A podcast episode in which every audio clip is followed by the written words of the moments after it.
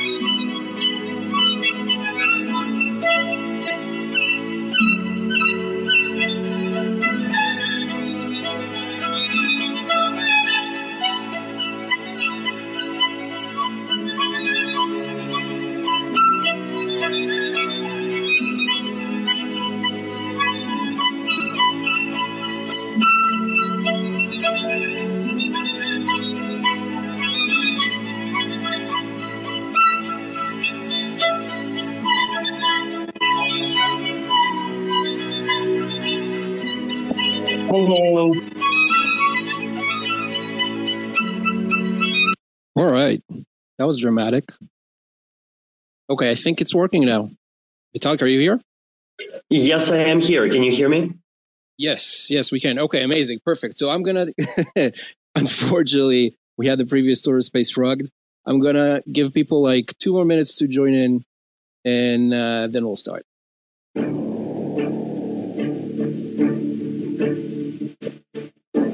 God fucking damn it, that Bitcoin magazine was a fucking farce. Two fucking idiot wizards on stage. This is not a fucking joke, people. Fucking idiots, okay? Our fucking children are at risk. And we got these two fucking clowns on stage. Fuck you, Bitcoin Magazine. You fucking dropped the ball. Do the work. This is not a coin. This is bit fucking power. This is bit energy. This is fucking bit internet. You're a fucking loser cock, Udi. And your friend Eric Wall suck my whatever. Okay? You guys don't understand. This is about the children. You want a grave dance because you're a narcissistic fuck who wants to be thought of as my broke Bitcoin. What a loser, fucking narcissist little pussy. Oh my fucking lord, he never would have made it out of a hockey barn in Canada. I can't believe that he wasn't fucking assaulted. And I'm not promoting that. It's a good fucking thing I wasn't near the door because I probably would have gotten arrested. And I'm not violent. I just cannot stand people that abuse the future for our children. Please, this is not entertainment, people. This is a call to action.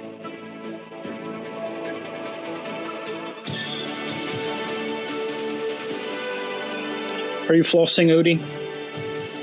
I'm flossing. I'm flossing right now.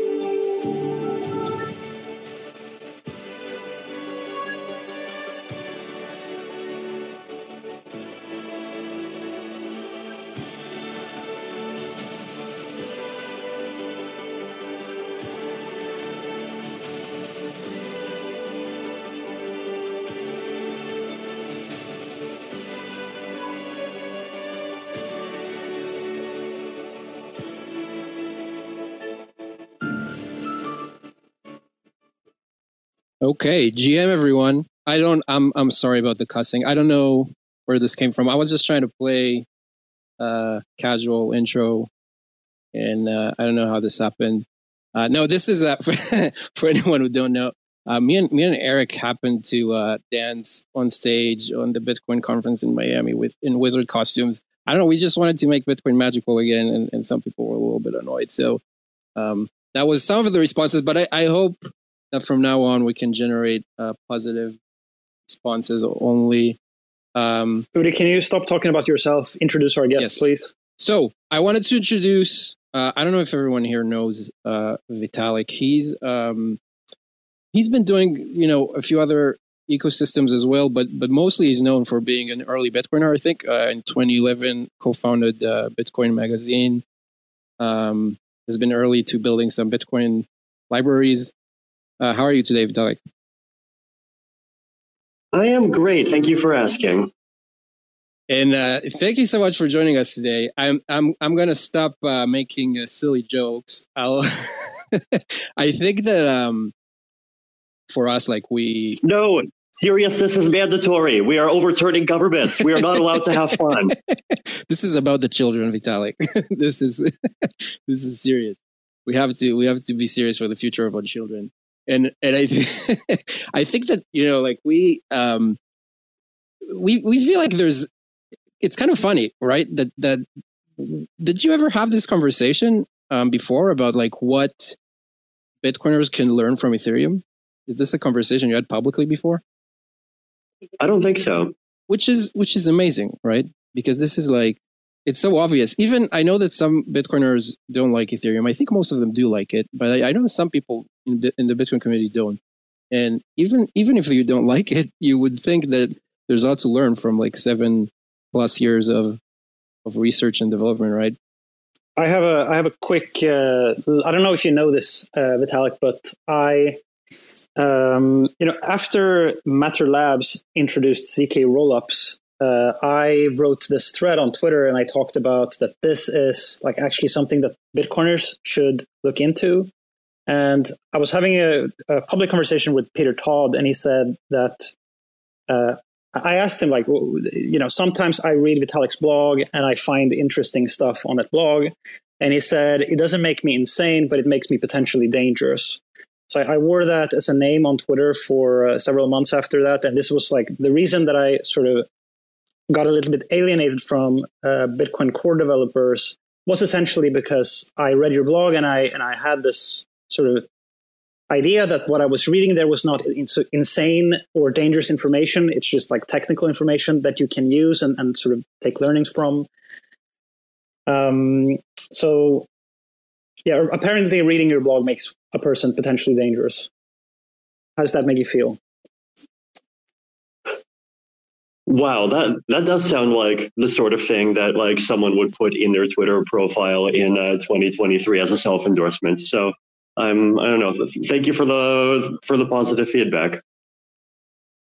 that's that's a great attitude i do think that eric is Hmm. potentially dangerous but i'm not sure it's because because of the blog you know uh, about that blog you actually vitalik you wrote um, a blog post in on april 1st last year about um, bitcoin maximalism and why you actually think it's right. And me and eric have this argument about whether whether or not you were serious it was an april fool's joke or was a combination of both. Can you maybe tell us a little bit about that one? Yeah, I mean, I think the answer to the question is uh, the same as my answer to the question of uh, whether that EIP I made to to cap the supply of ETH to 120 million was an April Fool's, which is that the the public uh, conversation on whether or not it's serious was uh, intended to be part of the joke.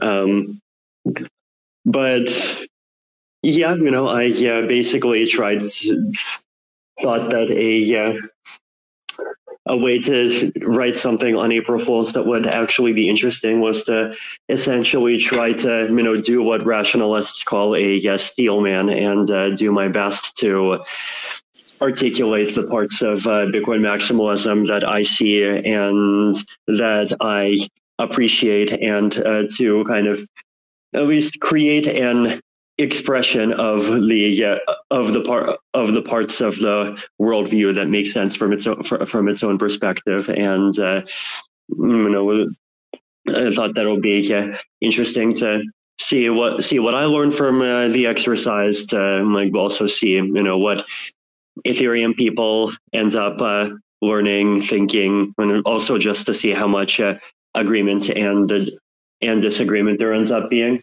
And I thought it was interesting. Like I think it's uh, there's definitely yeah some aspects of maximalism in general that I think uh, I mean Ethereum people are are very critical of, and then there's some aspects that Ethereum people have also come to appreciate, like less the parts that are just uh, being super hostile against everything, but more the parts that are about like basically yeah, you know not being unicorns and rainbows about everything and remembering that like you're actually here to do to do serious shit in the world to some extent. And you know there's an actual difference between things that are good good and things that are bad. And it's uh, just very basic things like that so yeah the the reception the reception to that mm. to that blog post was incredible like people were so surprised that Vitalik even had the potential to say positive things about Bitcoin. Like for me, I, I, thought it was completely obvious that you just used April 1st as an opportunity to say something that people don't realize that you actually think and then yeah. People are just absolutely up in you know their arms about just the fact that actually our, uh, Vitalik can articulate and actually probably does recognize that there are some you know rational things about the thing the stuff that Bitcoiners do. Um, but the, there was I, I, remember that no one was talking about anything else uh, during that day than this blog post. Interesting. Actually, yeah, I'd be curious to ask because, like, I saw the yeah, I saw the crypto Twitter response from the Ethereum side. Kind of, what was the response in the community from the Bitcoin side? Yeah, the, the Bitcoin uh, response was um, like a lot of people retweeted it and said that this is one of sort of the best defense of Bitcoin maximalism that they've seen, and that this is your like inner guilt that is uh, like, mm. like, it was uh, something that you couldn't hold back, and it's like trying like they were trying to like put it into something that um, you know you couldn't help yourself from from do, like I thought it was kind of intentional that you were trolling people through it, but they were like, you see, he can't, he can't like deny the truth, something like that. Amazing. Yeah. I, and then I did see a couple of uh, people kind of nitpicking and saying, ha, look, if Vitalik still doesn't understand us, he forgot to mention the word 21 million. And yeah, yeah, I remember that too. I, yeah. I remember that too. Yeah, like incessant nitpicking. Okay, but you know, still, I guess uh, you know, I, I guess the uh, the exercise was a, a, fun success then, and uh, I guess you know some Ethereum people did come out of it at least uh, learning something from Bitcoin. So that's uh, you know always a positive. Yeah, you know, I um, I've used to be uh, people used to call me the Peter Schiff of Ethereum. I think Eric mm. I think Eric mm-hmm. called me that a couple of times too. And um, mm-hmm. I think mm-hmm. I, I definitely changed like my view about I think bridging people is gonna be more productive probably than like trying to set people apart. Mm-hmm. So in that kind of spirit, um, I think you um, you started looking into Ethereum maybe um, I don't know I don't know what it was. But before that, you did Bitcoin things, right? Um, yeah. So can you tell us about yeah. your history in Bitcoin a little bit? Sure. Uh, so back, I joined the community back in uh, early 2011, right? And uh, I remember read uh, basically hearing about Bitcoin from my dad, and then within a couple of weeks, either earlier or later, I forget, I yeah was listening to this libertarian podcast, and uh, it mentions Bitcoin. And the podcast contains an exhortation, basically, yeah, asking people like, "Hey, you know, if this is interesting, like, actually go out and like go and participate in the Bitcoin economy and uh, like try to be part of this." And so I figured, okay, maybe yeah, I yeah actually will try and do this. And so I yeah went to the Bitcoin forums and I started scouting around looking for Bitcoin job opportunities because uh, you know, hey, it's Bitcoin. It's trying to grow an actual parallel economy. And uh, by the way, I had basically uh, no cash anyway. And so what um, I eventually stumbled on was uh, this guy named Hacker Kiba, who was uh, writing a Bitcoin website. This was not Bitcoin Magazine. This was something earlier called Bitcoin Weekly. And he was paying people five Bitcoins per article to write articles for him. Now, back then, a Bitcoin was 80 cents. This was four, $4 an article. And uh, when, I, when I wrote the articles and I uh, divided how much money I got by how much time I spent writing them, I was earning something like one seventh minimum wage. But like, well, guys, sorry, this is this is how technology works. This is this is this is just the way it is. Um, there's been too many of you in the space, so it crashed a couple of times. It happens. All right, I think we have Vitalik back. Yay. Jesus Christ. yeah. Jesus Christ. There must so, be yeah, I guess. laser eyes on there. Who knows Yeah. to do this? Let's continue. Let's just let's just Sure. jump. Yeah, getting back, getting back into the story. Um, so I, you know, I was writing these articles for Bitcoin Weekly, getting paid my uh, five bitcoins, which uh, then became two and a half bitcoins, and uh, eventually uh, we had to basically uh, do this weird trick where we would publish the first paragraph of each article on Bitcoin Talk.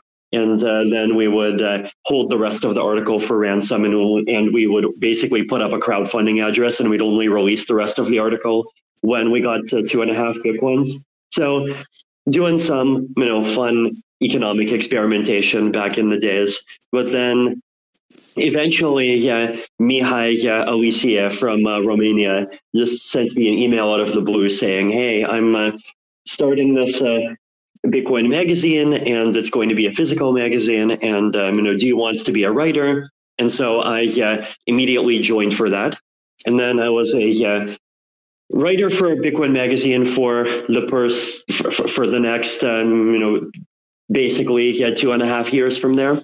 And at the same time, I uh, started slowly doing more and more Bitcoin uh, developing. Um, back when I was in university in 2013, I uh, started uh, working for the bounties that the Colored Coins team was uh, releasing.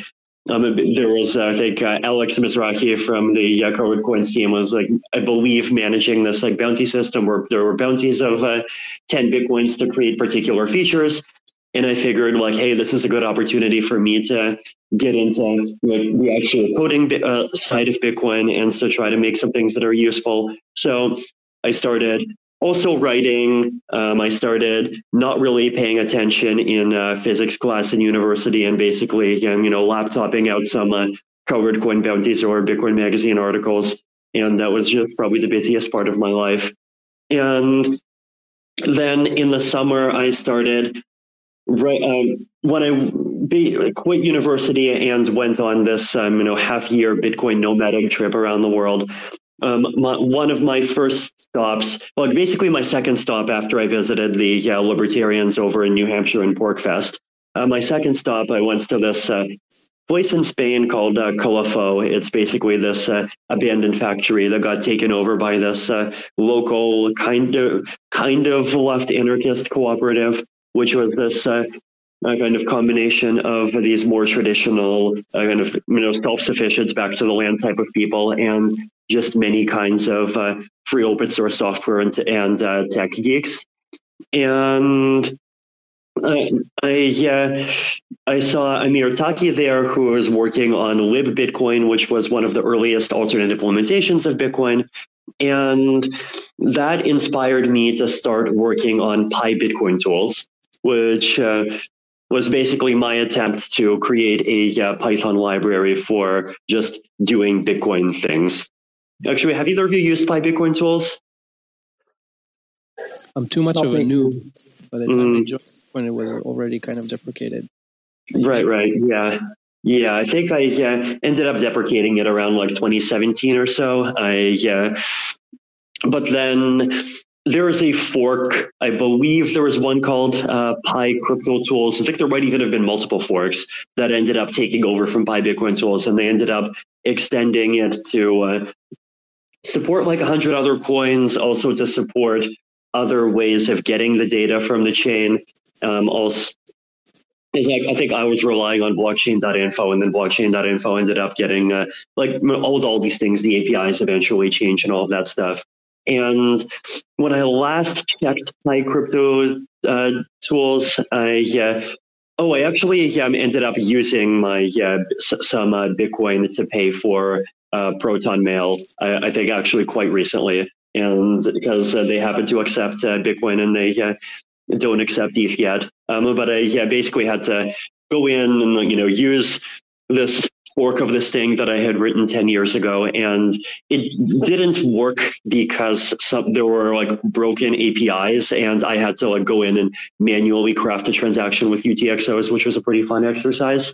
Um, but, you know, that once I created the transaction, um, you know, that it, it still worked, which was, uh, which was nice. Um, I, I did see that they upgraded. That's true, but uh, you know, yeah, it's I know I, am terrible. I did not use Lightning. I did not even use uh, base 32 addresses. I uh, didn't, you know, did not do SegWit formatted anything, but uh, you know, I was still able to send the one transaction, so that was uh, that was good. But yeah, basically, yeah, ended up be essentially being a wallet developer uh, while being a being a writer and a nomad. And I think a lot of the combination of uh, the, of those experiences, I, am sure, ended up contributing quite a bit to what Ethereum ended up being. Yeah, so that's that's actually really fascinating. Like there, there's such a rich experience that you had with Bitcoin before you even uh, got to Ethereum, which I, I don't know if people like fully know that. And at at some point, you know, obviously you started Ethereum, and I'm, I mean, we you know we could talk about why, but but I think maybe more interesting to me personally is that Ethereum ended up being very different from Bitcoin, right? Hmm. And I wonder if, like, do you see Ethereum as a replacement to Bitcoin, or is this sort of a, a, a complementary thing to to Bitcoin that that you think both should exist and serve different things? Like, how do you look at that? Hmm. it's a good question. I think there, I mean, there are definitely different experiments in terms of kind of the culture and in terms of like unavoidable trade-offs that they're making and all of those things like which is and that's something that i've probably only really yeah, really come to realize over time uh, yeah, and so i think uh, there's definitely a lot of value in both of them continuing to exist. Like the I think the yeah, issue that or the thing that I didn't quite see when I was starting the starting Ethereum was like I was I was uh, looking at them as a kind of technical systems and cultural systems somewhat separately, right? And I had my beliefs on culture, namely, um, you know that maximalism is crazy and that uh, you know sometimes people say things about um, you know governments in uh, Bitcoin lands that go way too way too extreme to the point of just being crazy and factually correct, incorrect and falsifiable six months later. And uh, you know I wasn't really yeah into being part of that. Um, but then there was also the yeah, technical aspect, and at the beginning, the I was thinking about this in terms of like, well, clearly, you know, the next step from uh, going to a basic system is a yeah, more program more programmable system because that's how computers evolved. And you know, the way computers evolved is that we basically ended up having general purpose systems that all look roughly similar and are based off of fairly similar technology stacks. Um, but the other aspect to this that I think is important is like you know basically the the, the extent to which tech and culture and all of those things intersect and uh, the extent to which like there are points at which you have to like basically just make certain choices. Like if you make a system that supports more functionality then like any kind of functionality that you support ends up having risks right and like some like it's not sometimes it's not even a risk from the protocol complexity that you need to have to support the functionality. Sometimes like the risk actually comes just from having the functionality, right? And that's uh, an example of something that we saw during you know the MEV age over the last few years.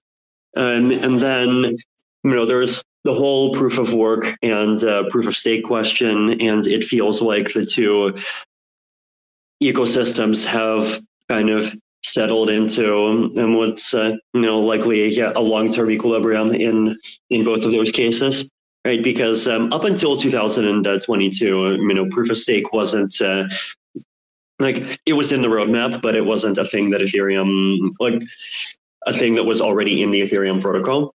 I think uh, the time when there was like solid consensus that proof of stake actually was going to happen and yes this is what we're all here for probably was the DAO fork, right? Because that was when a lot of the people who kind of were in favor of a more purist approach toward immutability ended up going to Ethereum Classic, and then people who are like much stronger proof of work proponents also end up gravitating toward toward Ethereum Classic, and that kind of ended up splitting the uh, the two communities over that question, and probably kind of making the decision clearer in both of them. Uh, but other yeah, I think there's just like a lot of these uh, subtle choices that both platforms have made that like really go beyond this question of like, you know, are you trying to be general purpose or, or are you not trying to be general purpose? Like there's uh, like 10 other different dimensions that we yeah, ended up kind of choosing different trade.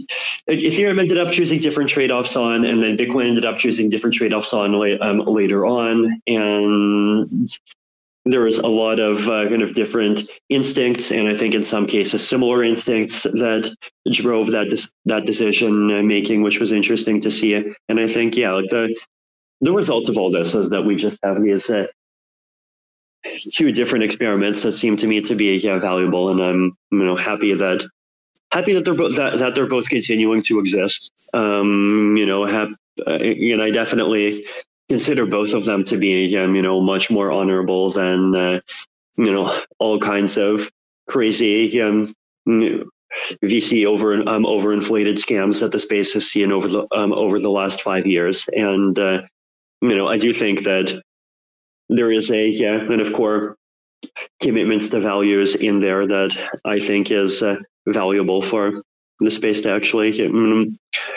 pro- provide something that matters to people it, it seems like there's two uh, mm. two things that both Ethereum and Bitcoin sort of agree on, and it's that the net inflation should be low, and that uh, people should be able to synchronize full nodes. So not computer uh, centers, but actual yeah. like people. I'm syncing an Ethereum full node right now. Yeah. So those are two choices that both systems made. But in almost every other aspect, mm. like if it's soft forking or hard forking, if it's client diversity or a single client, it feels like Ethereum is making like diametrically opposed mm. choices to Bitcoin. And I I don't know if you realize it yourself, but maybe this is because Bitcoin exists that Ethereum chooses sort of the other path. And it'd be interesting to know like if bitcoin didn't exist if bitcoin was a vacuum mm. if ethereum would have made some choices that weren't just like diametrically in opposition to bitcoin i uh, um, i wonder if uh, uh, let's see if i can come up with like 10 other places where ethereum and bitcoin agree um, let's see. So, on the whole immutability question of like basically, yeah, you know, how hard you like how how much pushback should there be against attempts to do, coordinate and do things to the chain in order to interfere in specific event specific events where we don't like the outcome. I think it's like Ethereum often gets um, you know framed as being the intervention chain because of the DAO fork, but then if you take a bit of a broader view, you know, there's all of these other alt layer ones and uh, plenty of them either, you know, take these kind of like various emergent emergency actions in response to application layer hacks all the time. Or sometimes, you know, they even try to have governance layer stuff to like allow mm, you know either freezing of coins or like or recovery of coins or um, or various other things so I think uh, you know they are different, but if you kind of broaden the spectrum a bit, they're I would not call them diametrically opposite. Oh, that's true. Um, like Gavin Wood's coins are still stuck, like frozen in the parity bug. Exactly. So I think, Yeah. yeah. Then, okay, so that's one out of ten. Let's see if I can uh, quickly uh, come up with a bunch more. Oh, Let's do two more. with the, in the be- in the beacon chain, we're actually uh, back to using uh, SHA two fifty six as the hashing algorithm. So that was interesting. Um, mm, let's see what other things. ECDSA has signatures. That's one that a lot of new ones are not going for. Um, Well, we have Well- now.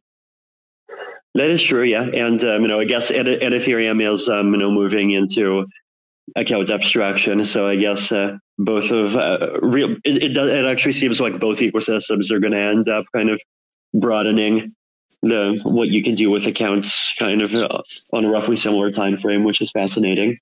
Um, privacy, I feel like uh, neither Bitcoin nor yeah, and I feel like neither Bitcoin nor Ethereum do a good job at all at base layer, though. Uh, I would, I, I do have to admit that like Ethereum's ended up ended up being a little bit worse than Bitcoin um, at base layer.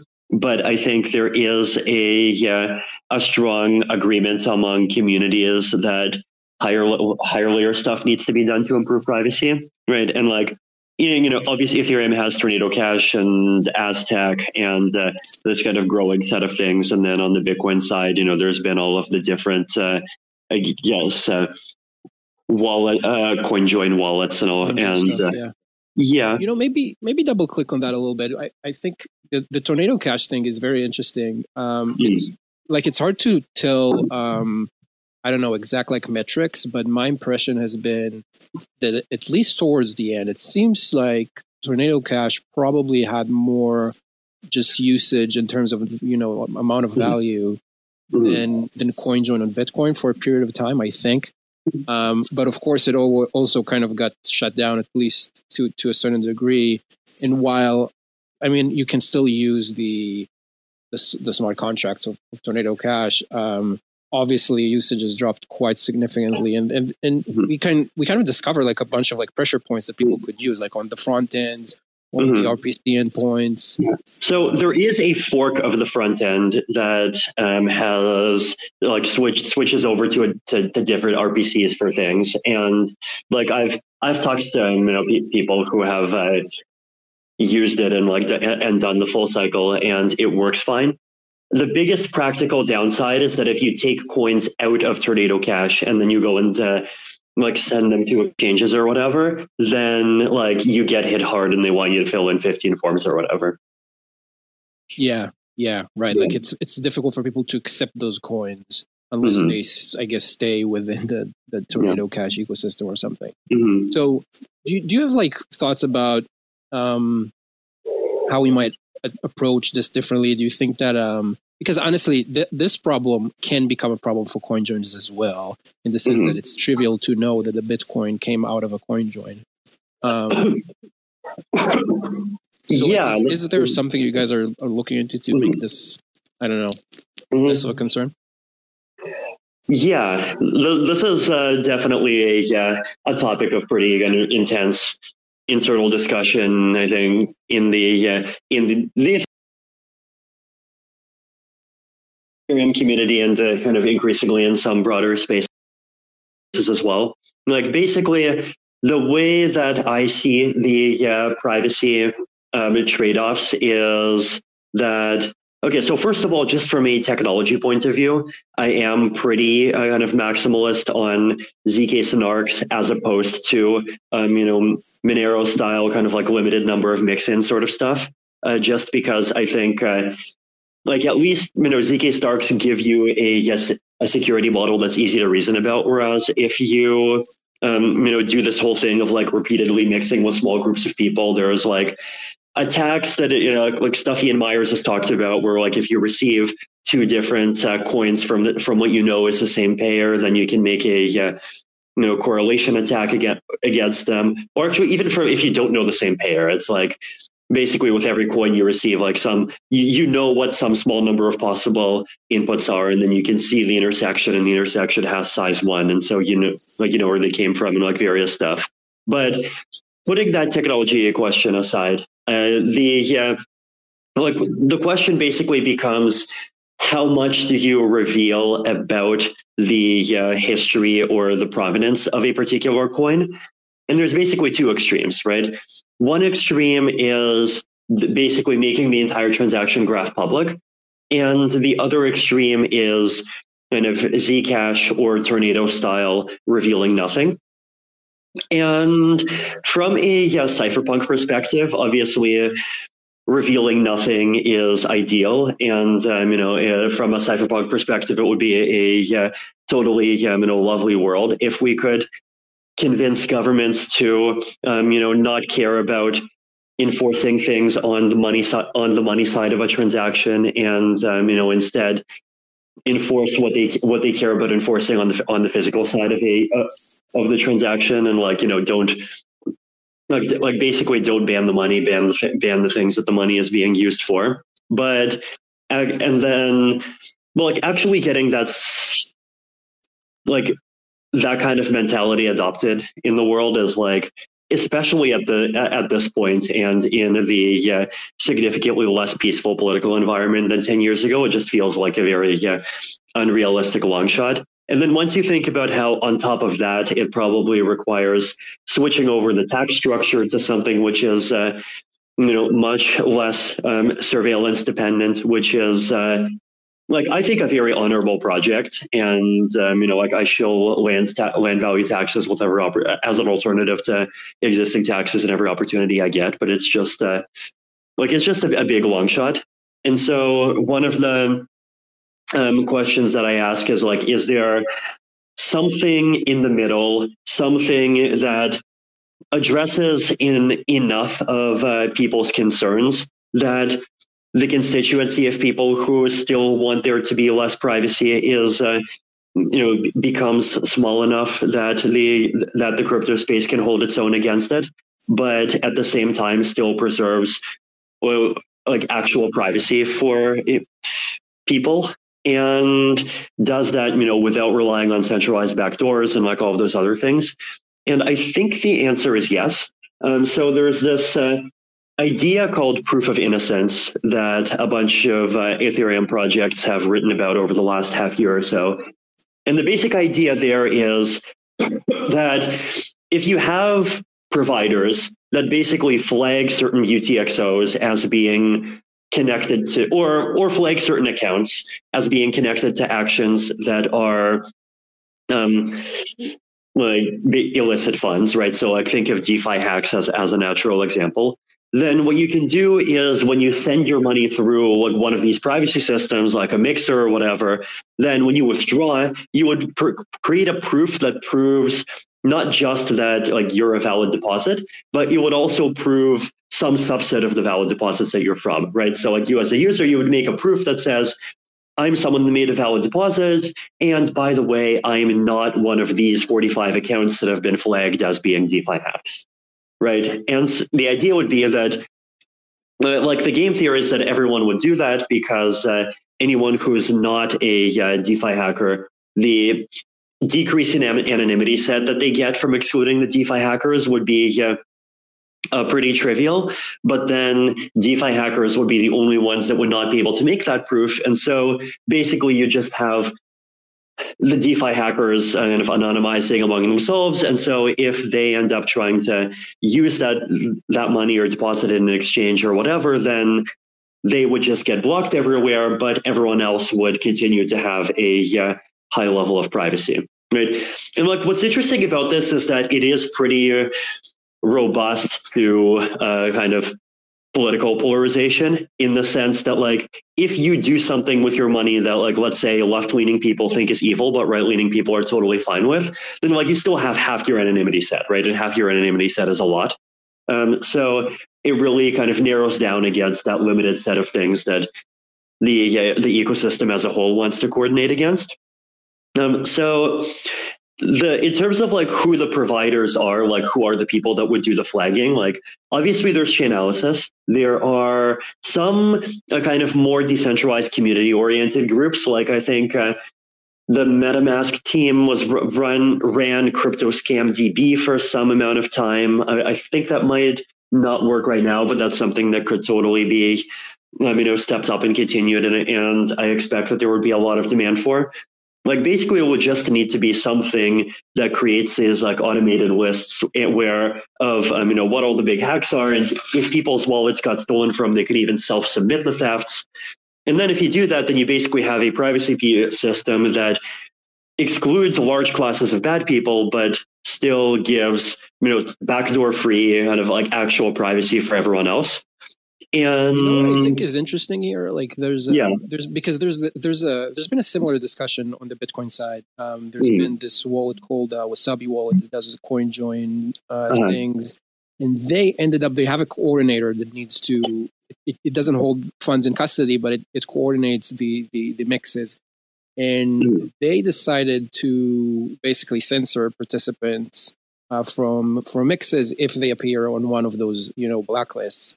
Mm. I think if I understand correctly, the and, and there was a, a lot of controversy about this. Like, should they do that? Should they allow everyone to participate or not? Um, and I think what you're saying, if I understand correctly, the scheme that you're um, proposing it would have the end users decide like they would decide mm-hmm. if they want to have proof of innocence or not if they don't right. They, you know they can participate with others so there's no like central authority that says those people are not allowed to participate there's the end users who decide if they want to be part of it or not kind of right Right, exactly. Like there's authorities in the sense that realistically there would be some set of people that end users would plug into when they get like automatically when they decide uh, you know when they make the proofs and they decide like which people they, or which uh, inputs they want to exclude from the proof but like it would be a very fluid system and uh, you know users could choose their own and they could add and re- add and remove things from from those lists if they want to so they're not like they're definitely not entrenched uh, com- uh, compared to you know the kind of authorities that we would think of today or like operating. Mm-hmm. That's a really interesting yeah. way to do this. I wonder if if there was a way to apply this sort of proof of innocence to CoinJoin solutions as well, so that mm. that get out of a mix could say, "Well, I am not one of those three inputs," and maybe that's like a an easier way to solve this without a, a coordinator. But I, interesting, I, yeah. That's really I think. Uh, I mean, you, yeah, you can always do off-chain zk snarks, right? I mean, with CoinJoin, the amounts are small enough that you can even just use regular linkable ring signatures. Yeah, yeah, it should be possible. Hmm. Were you going to say something, Eric? No, I was just thinking, like, yes, you can do off-chain snarks, but I, I think uh, uh, an inter- um, uh, another very like interesting aspect to this is that if you go back to 2010 and you read what Satoshi was saying on the Bitcoin Talk forum at the time, Mm-hmm. Uh, he was asked about like putting uh, zero knowledge proofs to uh, provide privacy on chain on Bitcoin, and I think that the, technology didn't exist then; it wasn't mature, so he couldn't really figure it out. But he basically said like if a solution was found, a much better, easier, more convenient implementation of Bitcoin would be possible. So it's like sort of inferring that you know Bitcoin is the way it is right now because we couldn't figure out how to do zero knowledge proof uh, privacy back when he created it. Like, so it, it sort of raises the question, like if you were to create a system right now, it probably wouldn't be looking at all like Bitcoin. It probably would be adopting uh, privacy at the base layer. And that's sort of like adopting it at the base layer. The reason that I'm harping on this is because, I mean, the reason that Tornado Cash uh, causes you know problems for users now when they want to deposit into exchanges is because it's an opt-in privacy mechanic uh, mechanism, and I don't know if we're ever going to be able to. And in the Ethereum space, it's the same thing now with like Aztec mm-hmm. rollups. Like yes, it's a private rollup, but if you have to deposit funds and then withdraw funds to it, then like just the fact that you're interacting with that smart contract then like implicates your entire wallet and your entire uh, you know wallet history so like getting base layer yeah. privacy seems like it should be a goal, but it seems like it's very difficult for Bitcoin and Ethereum to move mm. from where they are today to like achieving base layer privacy. Even more so for Ethereum actually, mm. because of yeah. the smart contracts. Right. Yeah, I think. Well, I mean, I think that's fair. Though, I mean, the thing I would add is that there are other blockchains that have base layer privacy, and often what happens to them is that just that entire coin just gets uh, delisted from a whole bunch of exchanges. Now, I mean, of course, you could say that, like, hey, Bitcoin and Ethereum are basically yeah, too big to fail in that way, and uh, like we have weight, and uh, we should be willing to throw weight around to actually yeah, protect people's privacy. But that's like a that's a tough political game, man. Yeah, uh, actually brings brings us to another topic, which is that like when I talk about uh, base layer base layer privacy with Bitcoiners today, most of them tell me that you know that ship has sort of sailed, but we can have privacy in the Lightning Network. So mm. yeah, so I re- I really want to get your perspective on. So I mean, if you if you think about Bitcoin and Ethereum. Mm. Uh, in, in in broad strokes, what the Ethereum community has done is that it's sort of tied itself to the mast in the sense that it believes that Lightning is sufficient as as a protocol for privacy, as a protocol for payments, and that's what we're gonna. And now we're gonna re- let the rest of the protocol sort of ossify, and we do all the innovation in in the Lightning network. Whereas mm-hmm. Ethereum like had this completely different story where you sort of tried state channels for a while with Raiden, and then came to the conclusion that well, I, actually, it would be interesting for you if you could sort of walk me through, mm-hmm. uh, like going from Raiden and then deciding that actually this is not something that we're we're going to like. What what was the mm-hmm. rationale of moving away from Raiden, and how do you feel about Bitcoiners tying themselves to the mast so much with Lightning being the solution to all mm-hmm. these problems? Yeah, so Ethereum actually experimented with uh, not just state channels and uh, Raiden and uh, like that whole ecosystem, but also uh, Plasma, as uh, you might remember, for like years before settling on rollups.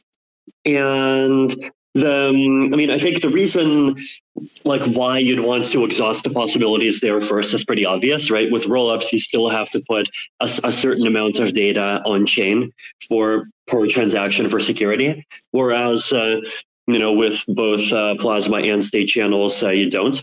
Right, but the issues that we found were that one was uh, like state channels still don't quite scale enough in the sense that you know you, you need to make a transaction um, every time you join you need to make the the system you need to make a transaction to leave the system. You might need to make transactions to rebalance.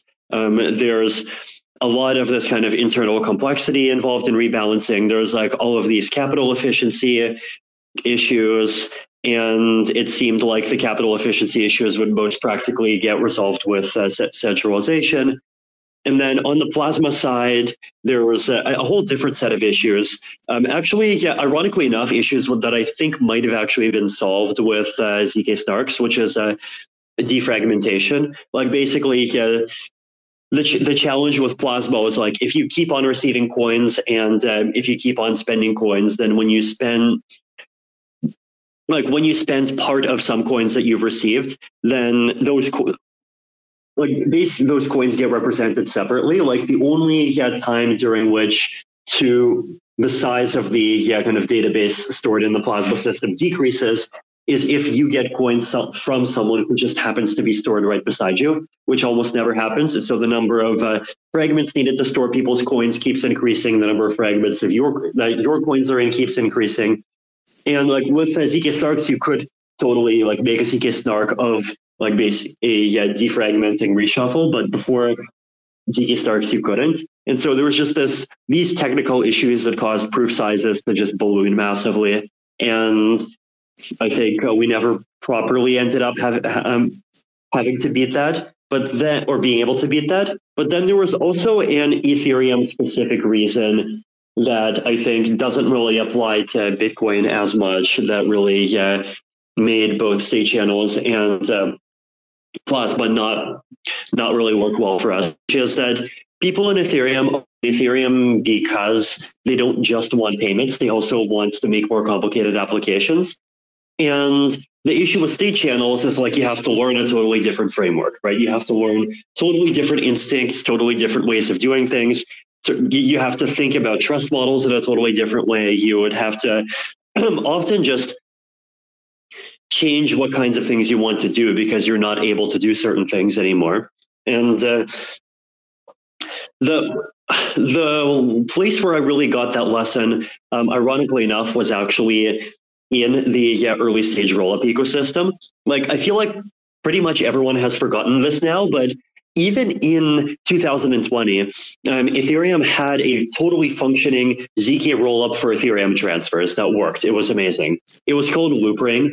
Um, it's uh, made by yeah this uh, you know lovely team I think based out of Shanghai. Um, they're currently working on Taiko, which is an uh, EVM ZK rollup.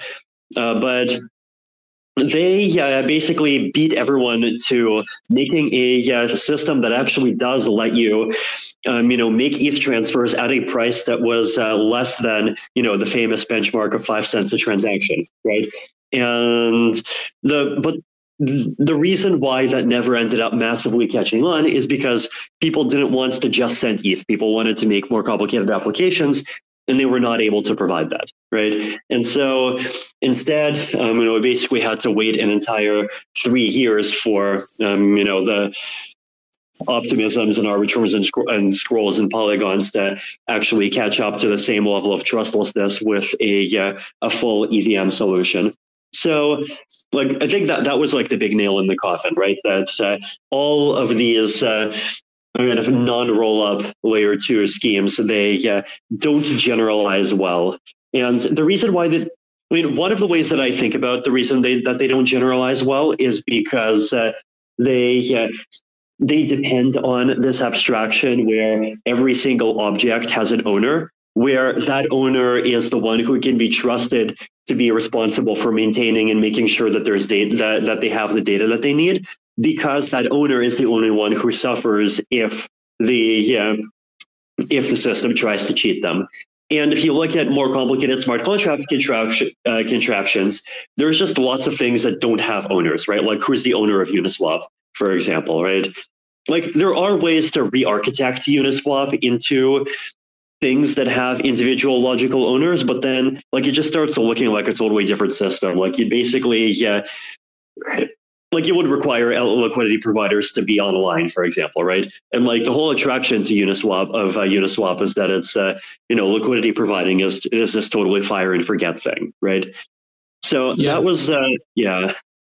I'm I'm trying to like you know think of the parallels to like Bitcoin's uh, development here, and and I'm thinking about how you know you, you talk about maybe some of those solutions have not been generalized enough, and, mm. and you look at um, something like Lightning, um, mm. maybe maybe Lightning kind of assumes a, a, a very specific right um, scenario where you where you would use Bitcoin both both as a use case, but also like a set of conditions that that that, that you know the chain needs to maintain. So, for example, recently um, there's been much more on-chain activity on Bitcoin than before. Um, you know, due to the ordinal stuff, probably mostly.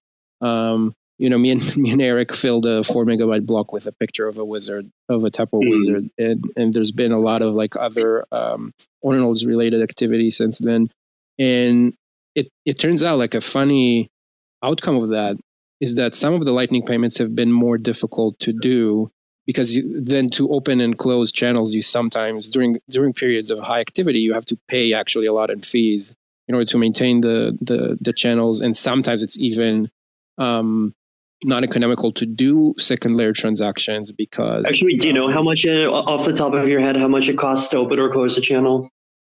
Um no i don't. It shouldn't be you know it's it's kind of a normal transaction. It shouldn't be like extremely expensive but the it, it is at a certain point in time in the last few months you actually had um the the even normal transactions be pretty expensive. Like it's it's a multi-sig transaction. To close one right, right. to open one is pretty is, is just a standard transaction Right, right. Yeah, I mean, because I yeah, I remember from my days of sending lots of transactions, I'd usually pay 0.0001 BTC, which I guess in these days uh, these days is about three dollars, which is uh, yeah. yeah. like the kind of the, the criticism of lightning that um, always made the most intuitive sense to me is like this issue that it doesn't do enough right it's like if you do the math, like even if like everyone wanted to use Lightning on just mathematically onboarding the entire world would take like what was it? Something like 80 years? I forget I mean we could redo the math now right? But it's uh it's a really long time and uh, that's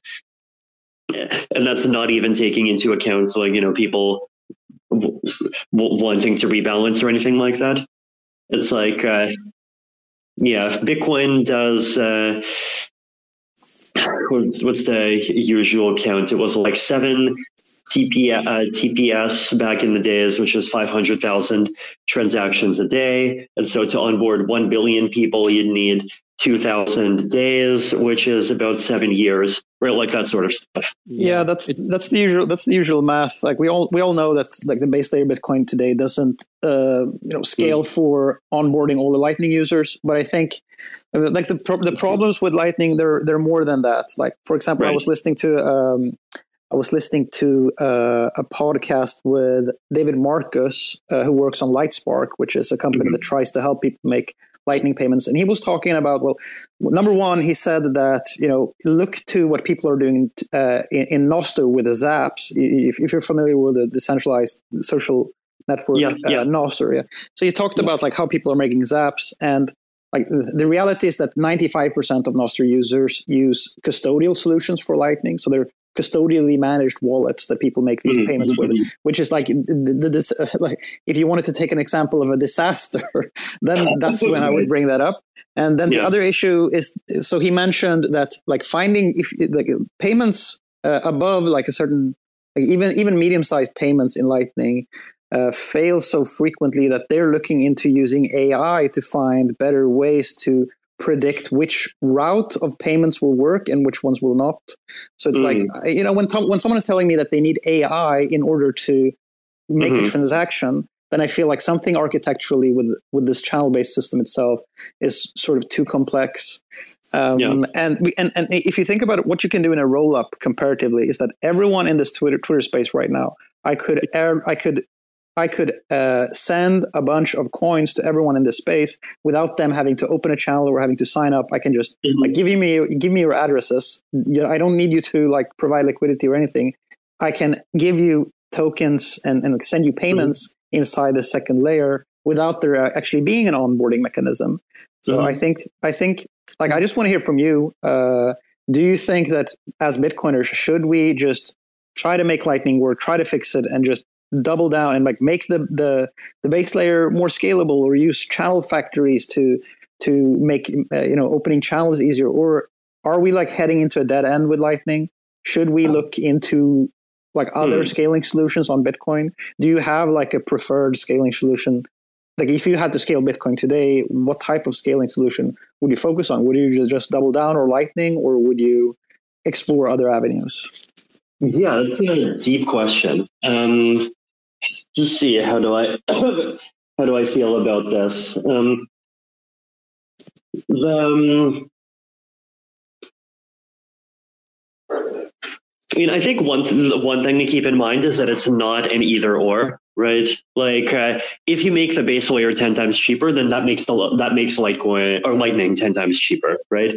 Um, well, to some extent, to be like if you pay for liquidity, like it might like that amount might be yeah limited and like they'll be able to rebalance more but it won't quite be 10x but like it'll make like lightning a lot cheaper right one thing about lightning that i really yeah appreciate that uh, where like it does outperform um, you know rollups and uh, base layers and all of that stuff is instant finality right like yep. if you send me a Lightning payment just like as soon as i receive the signature I know I have the money, right? And like that's an unconditional guarantee, like base like even if you know the last like few blocks of uh, Bitcoin get reverted, like, you know, I I know that I have that money, and like that, it's a really nice property. I mean, obviously, in a lot of like practical small value payments uh, use cases, it's like actually, you know, you actually don't need that level of security because like like if you look at restaurants, like if you wanted to cheat, you know, you can totally just walk you know put down some some small number of bills that like actually pays only a quarter of what you have to pay and just like confidently walk out of the restaurant and you'll be like a few hundred meters away by the time they figure out something is wrong right? And like in in reality enough people are honest that you know restaurants to- work totally fine despite the ability to do something like that right and so, you know, not waiting for confirmations is okay, but I think still, you know, the instant finality is a bonus. The the other thing that I would uh, consider also is uh, I would actually consider plasma. Um, just uh, like the big, the two biggest weaknesses of uh, plasma that I uh, mentioned, right? One is the defragmentation problem, which I think with ZK Snarks you might actually be able to solve. And the second is the uh, challenge, um, the fact that it's not very generalizable, but like for payments, you don't really need to care, right? So like that could be an interesting POC to try. Like, can you create a uh, plasma implementation that solves those those challenges and uh, like make that work as an option? And like you can stack these things on top of each other, right? Like you can make Lightning on top of Plasma. You can make Lightning on top of uh, the main chain. You can make a system where all three exist as payment options, and it tries to automatically find, um, you know, which which one of them actually works. You know, you can have a system where like if you if if the system detects that that you're making a payment to a new user, then like it would automatically um, you know create a uh, Plasma uh, payments to them and like even op- automatically open a channel or so, um, or something like that.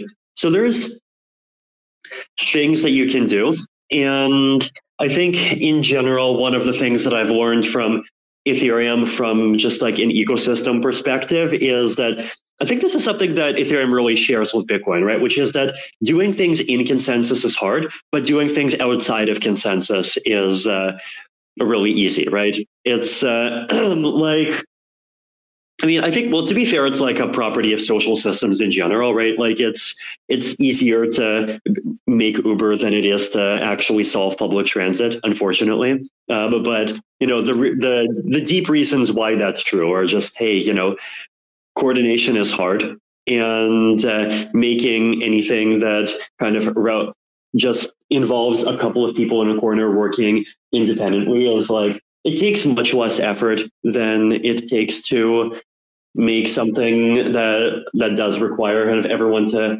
go along and agree with it. And so if you just have different groups working on these pieces and then at the same time have an L1 um, you know scaling roadmap and like trying to figure out how to just support more raw transactions on L1. Like I think that's uh, something that is totally viable and uh, could work. Um, with rollups in particular, another uh, like one other thing to think about is that there's this trade-off between making a zk rollup versus making the chain itself like more scalable by using the exact same technology right like because like the only reason like a rollup is uh, more scalable is that basically the nodes of the blockchain instead of uh, you know re-verifying the transactions directly they're re-verifying a zk stark of the transactions right? But then if you just have a protocol where the thing all full nodes do is they just verify zk stark of correctness of the entire block instead of uh, verifying the block directly then like that gives you the exact same thing right? So yeah, like that would be another route. Like basically, yeah, you know, we have ZK EVMs. Like, actually, I wonder, is there a project that's trying to make a ZK BTC thing right now? Like a thing that verifies full Bitcoin block validity, including all, um, including all the scripting rules using a well, ZK snark?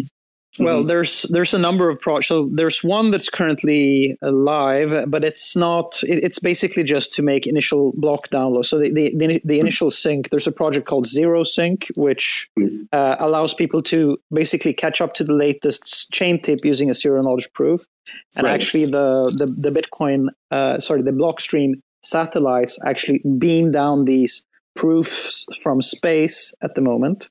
Mm. Uh, but this, it's it's a, it's a super interesting uh, question because if you go back to like what I, what I told you initially about getting called potentially dangerous, the next day, uh, Gregory Maxwell said that that very idea of using uh, um, ZK rollups to scale a blockchain, that he had a similar idea to that. He called it CoinWitness, and it's not really the same thing. But one of the more interesting things that he said there was that if if uh, ZK rollups end up scaling Ethereum, he doesn't see any reason for uh, Bitcoin for the Bitcoin uh, community and the Bitcoin technology stack not to adopt similar technologies. So I think like even among like Gregory Maxwell and those core developers, uh, mm.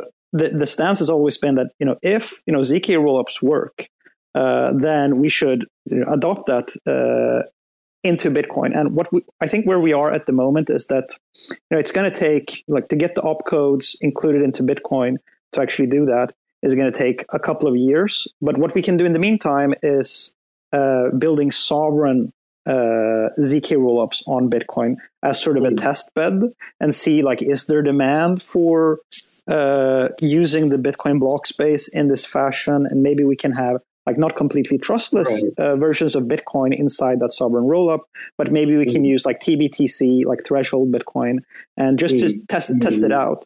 So I know that there's a lot of interest in building sovereign zk rollups on bitcoin that has just like started to blossom up recently mm. so there are, there is like a, a, revitalized interest in looking into okay if we're going to run a sovereign rollup on bitcoin what should it be like should it be a zk evm or should it be like uh, like should we use like starknet and cairo like what's the actual mm. execution environment that we should look into mm. that is a, a conversation that is uh, uh, currently yeah. happening. But right. what I thought what I thought was interesting, what you said, like you, you mentioned plasma, and a thing mm that sort of comes to mind is that you know with plasma, like if we put if we implemented the necessary opcodes into Bitcoin to be able to run plasma, and I think Covenants is the obvious one, but there are probably like mm-hmm. verifying a Merkle root. Do you think like through that would we also be able to access like uh, uh, more expressive virtual environments through that without having to implement those expressive virtual machines at the base layer mm-hmm. itself because the, the whole the whole the reason that we're mostly yeah. looking into zero knowledge proofs is because like we think that we can just implement you know a stark verify opcode and then we get access right. to and you know endless expressivity but do you think that we right. also would get access to that by doing sort of a plasma style uh, second layer on bitcoin um, it's not the same thing, right? Because uh, Plasma does have these limitations to its expressivity that I mentioned. Um, like there, there are some things that you would be able to do, but then I think to do those things well, like to make something that it go that is kind of non-trivial beyond payments, I think uh, realistically the easiest way to do it would be using snarks, and then like yeah, like one if you can you know, implement elliptic curve pairings or, um, you know, even a Nova verifier or what, um, or, or whatever, then like, yeah, that's basically, yeah, like you, you can totally stick in a virtual machine in there. Okay. But so, so that, like if you were like no longer a researcher in Ethereum and you're now researcher on Bitcoin and the, and like your task is to scale Bitcoin, then mm. your first order of business would be like a plasma proof of concept.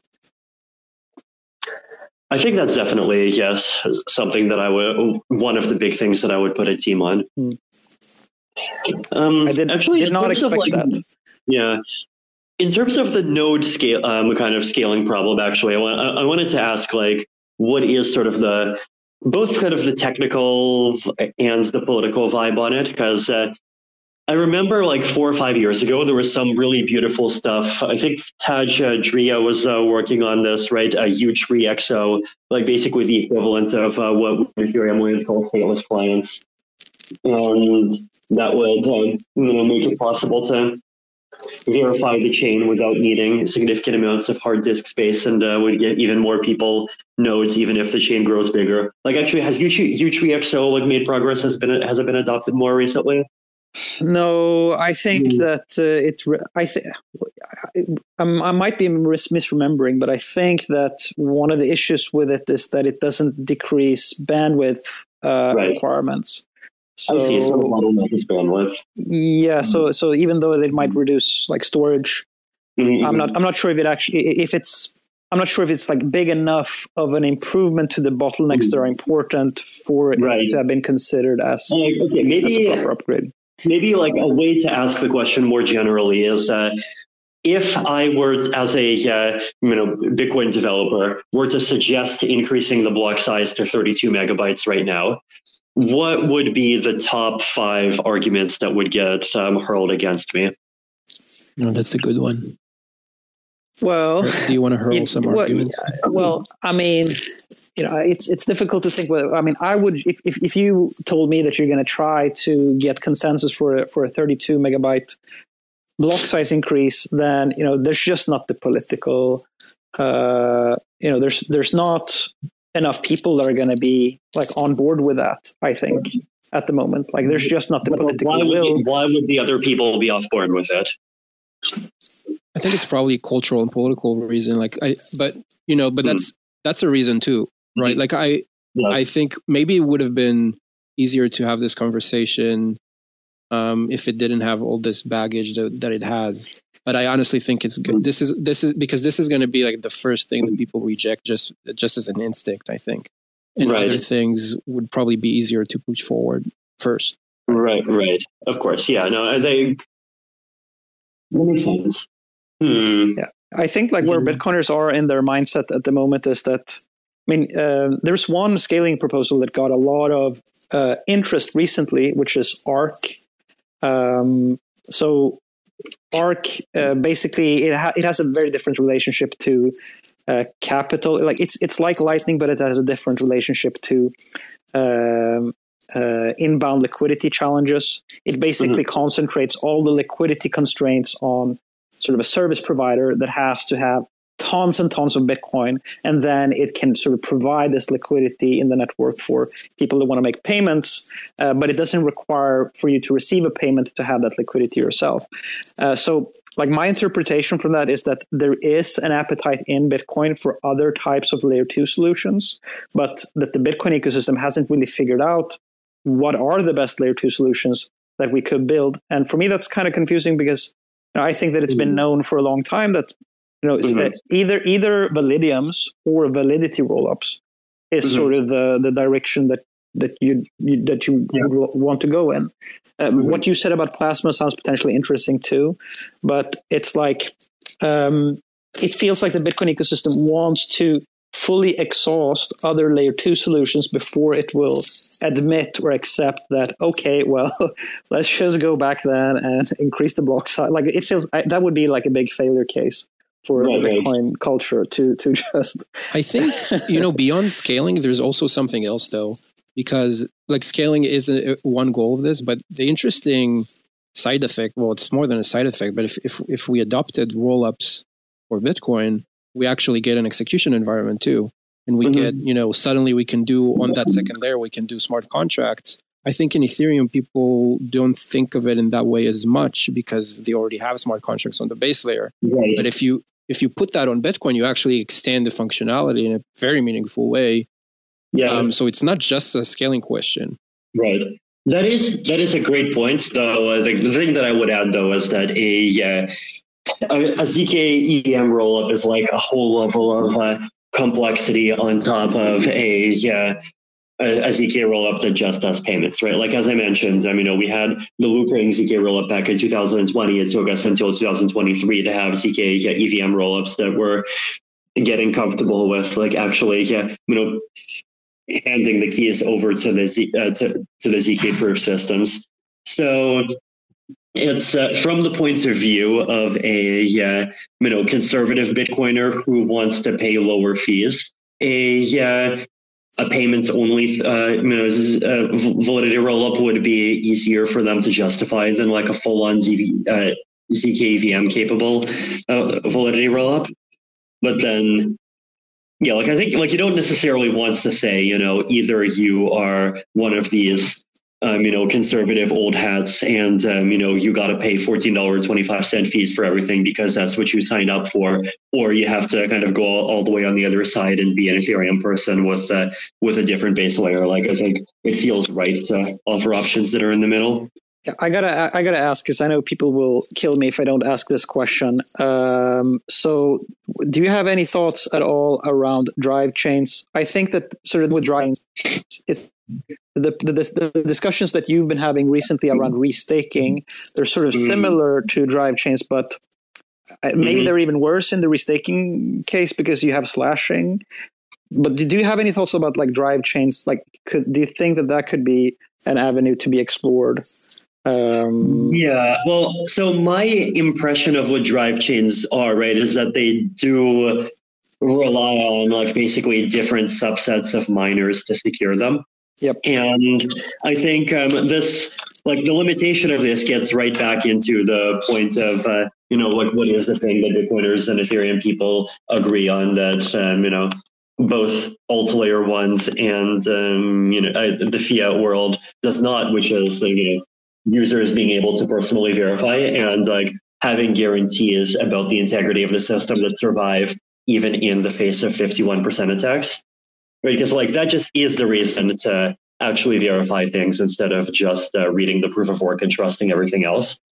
And like, if you go the drive chain route, then you're basically saying that like all of the coins that are in these other systems are going to be like basically they're not under this user sovereignty security model. They become under the 51% honesty security model. And i think in a certain sense the, the, the risk is that it might actually be worse than putting all of bitcoin under the 51% um, miner security model because it's uh, it's you know it's it's kind of like how uh, back in the 1950s the geopolitical thinkers they were actually they were not the most afraid of the big nukes they were the most afraid of the little nukes. And the reason why they were afraid of the little nukes is that they were little little enough that people would actually consider using them. And uh, once they get used that would kind of you know break the the norm and then it would just escalate all the, um, all the way up. And so sort of the equivalent concern here is right now it's like if we enter a world where like miners can steal money it's like they can either steal nothing or they can wreak huge amounts of havoc and double spend everyone right? But then if you start creating these subsystems where that have lower fees that have miners participate, participating in different subsystems then you suddenly give miners this intermediate choice of like hey I, I don't just have to um, you know either be honest or steal a huge amount of money, but at the same time unleash Armageddon that might lead to changing the proof of work algorithm. I, I, could I also have this other option. I could only I could only steal a few thousand Bitcoin from these people using this tiny subsystem over here. And I just know that, you know, if we do that, there's only a few people that are going to get hurt, and there's just not going to be enough political will to disempower me as a result. Right. So, by the way, mm-hmm. oh, no, finish your point. No, I, I think I got uh, roughly a finished place. I don't want to run onto it. Yeah, no. So I think I think one thing that you might be, uh, you know, miss have mm-hmm. like slightly like incorrect perspective on is that like when you okay. say that you know you if we focused on making a layer two on Bitcoin, the goal should be like to make it as payment oriented as possible because Bitcoiners don't want to do smart contracts. That's not mm. necessarily actually. I don't think that's actually a correct uh, mm. way of thinking about mm. why Bitcoiners don't like smart contracts. What what Bitcoiners don't like about smart contracts is running this heavy computation on chain and then having mm. a base layer uh, smart contracts uh, getting mm. into bugs and then that giving you know reason to like mm. fork the chain and stuff like that. That is what Bitcoiners are afraid of. But I'm not so sure that Bitcoiners mm-hmm. are against. And I actually think that they are actually in favor. I, I think that at least Gregory Maxwell has said it multiple times yeah. that if Bitcoin could act as just sort of a proof system, like just mm-hmm. verifying mm-hmm zero knowledge mm-hmm. proof that verify that some computation was done correctly. Mm-hmm. If that's how you do smart contracts, that, that the main chain only processes these proofs, mm-hmm. then I actually think that Bitcoiners would not be. I mean, if you think about like what is the reason that Blockstream exists as a company? The reason that mm-hmm. Blockstream exists as a company is because they wanted to reuse the security of the Bitcoin main chain to uh, create side chains with endless, you know, different uh, you know execution environments and smart contract compatible uh, capabilities. So it was always like actually uh, uh an interest. like you can you have your perspective on this probably also, but my perspective is that we always wanted to do actually like DeFi adjacent mm-hmm. things or actually DeFi things on Bitcoin, but we wanted the Bitcoin base layer to just act as sort of a, a judge or an arbiter of that computation and not have to run the computation on chain. So I mm-hmm. think that you know we sh- we shouldn't necessarily just be thinking about second layers as a way to make payments, but I think we mm-hmm. could also think about them mm-hmm. like how would we if we wanted to do ex- expressive things also uh, I think that there is an appetite for that. It's just that that has become so much associated with Ethereum that it's sort of you know people are saying that that's bullshit just because Ethereum is doing it. But mm. I mean, Bitcoiners wanted to do that way before uh, you know Ethereum was even doing it.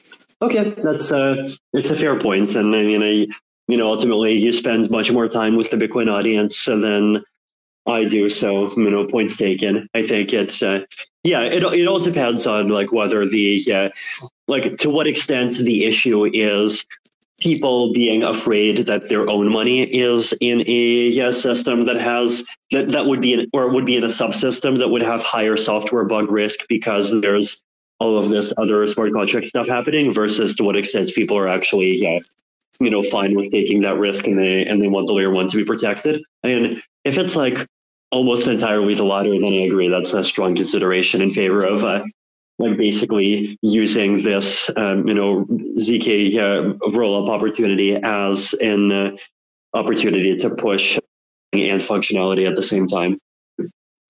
Right. Yeah, I think it could it could make Bitcoin do way more than people kind of expect it to. It could allow Bitcoin to do way more than people expect it to. I think there's there's an interesting point uh, that we've been kind of repeating a few times here. I'm going to want to co- come back to technical stuff in a minute, but there's this interesting point we talked about, you know, kind of consensus building and and the the difference between building things in a permissionless way and and and having to do things that require consensus.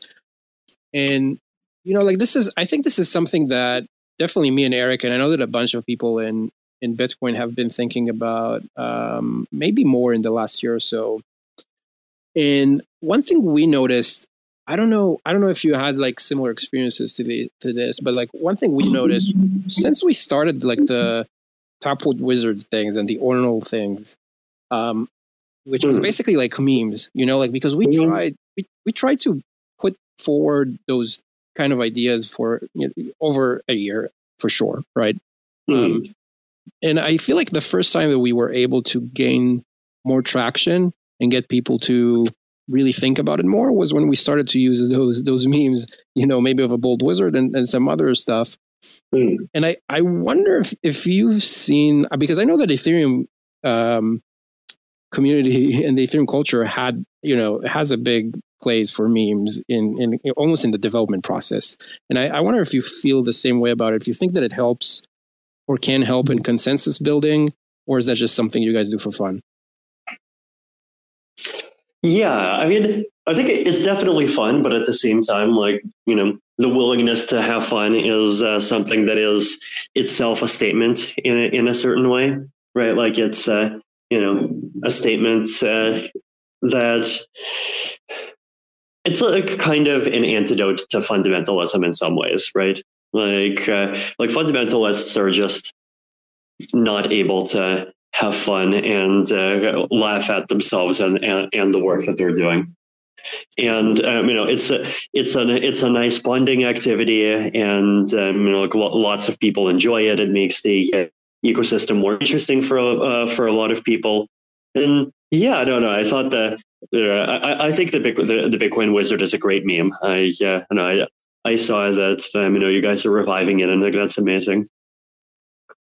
Yeah. So one thing about bringing like fun and, and magic into Bitcoin and doing like sovereign rollups on top of Bitcoin and even talking about ZK rollups on Bitcoin, I think like smart contracts aside, well, not necessarily aside, but I think a big fear that the Bitcoin ecosystem has at, at the moment is that uh, when when we're when we start doing this like it starts with nfts on bitcoin and then it turns into tokens and then people start to would want to put those tokens into automated market makers.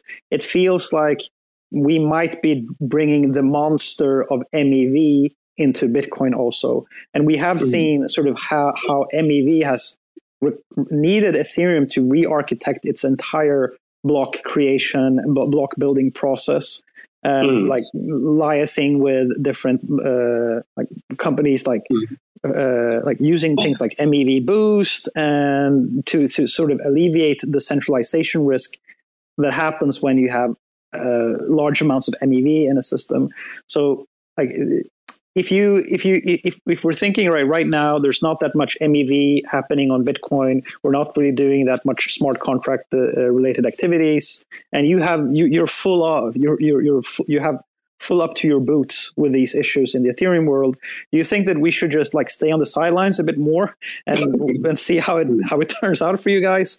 Or have you gotten more optimistic in thinking that actually there's positive MEV and there's negative MEV. And if you can harness mm. the positive MEV, you can actually use it to secure your chain more. So that's sort of another issue that we have with, with Bitcoin is that mm. it not, it's not generating enough fees. So like how should we approach MEV? Is it is it a monster that we should run away from? Or should we try to siphon uh, transaction like um, compensation mm. for, for miners uh, through this beast?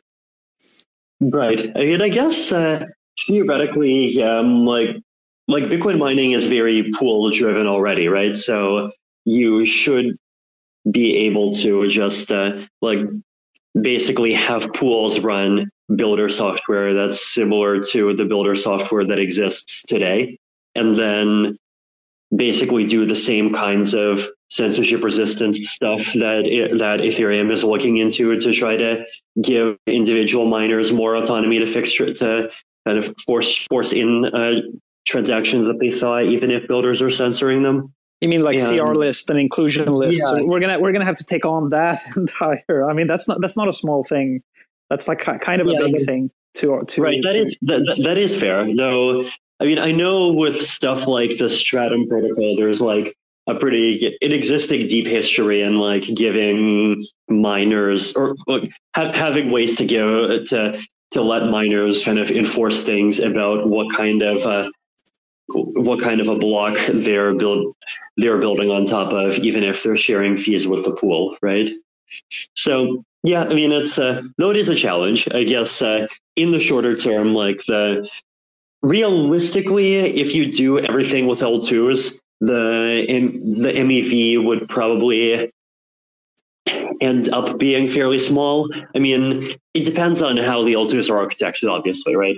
Like the question is basically, yeah, if we imagine a scenario where, for example, you know, you guys have um, you know ordinals, and let's say in the future, ordinals get pushed onto uh, onto layer twos, and then somebody does a sale, and uh, they start uh, like basically selling 180 million dollars of digital monkeys.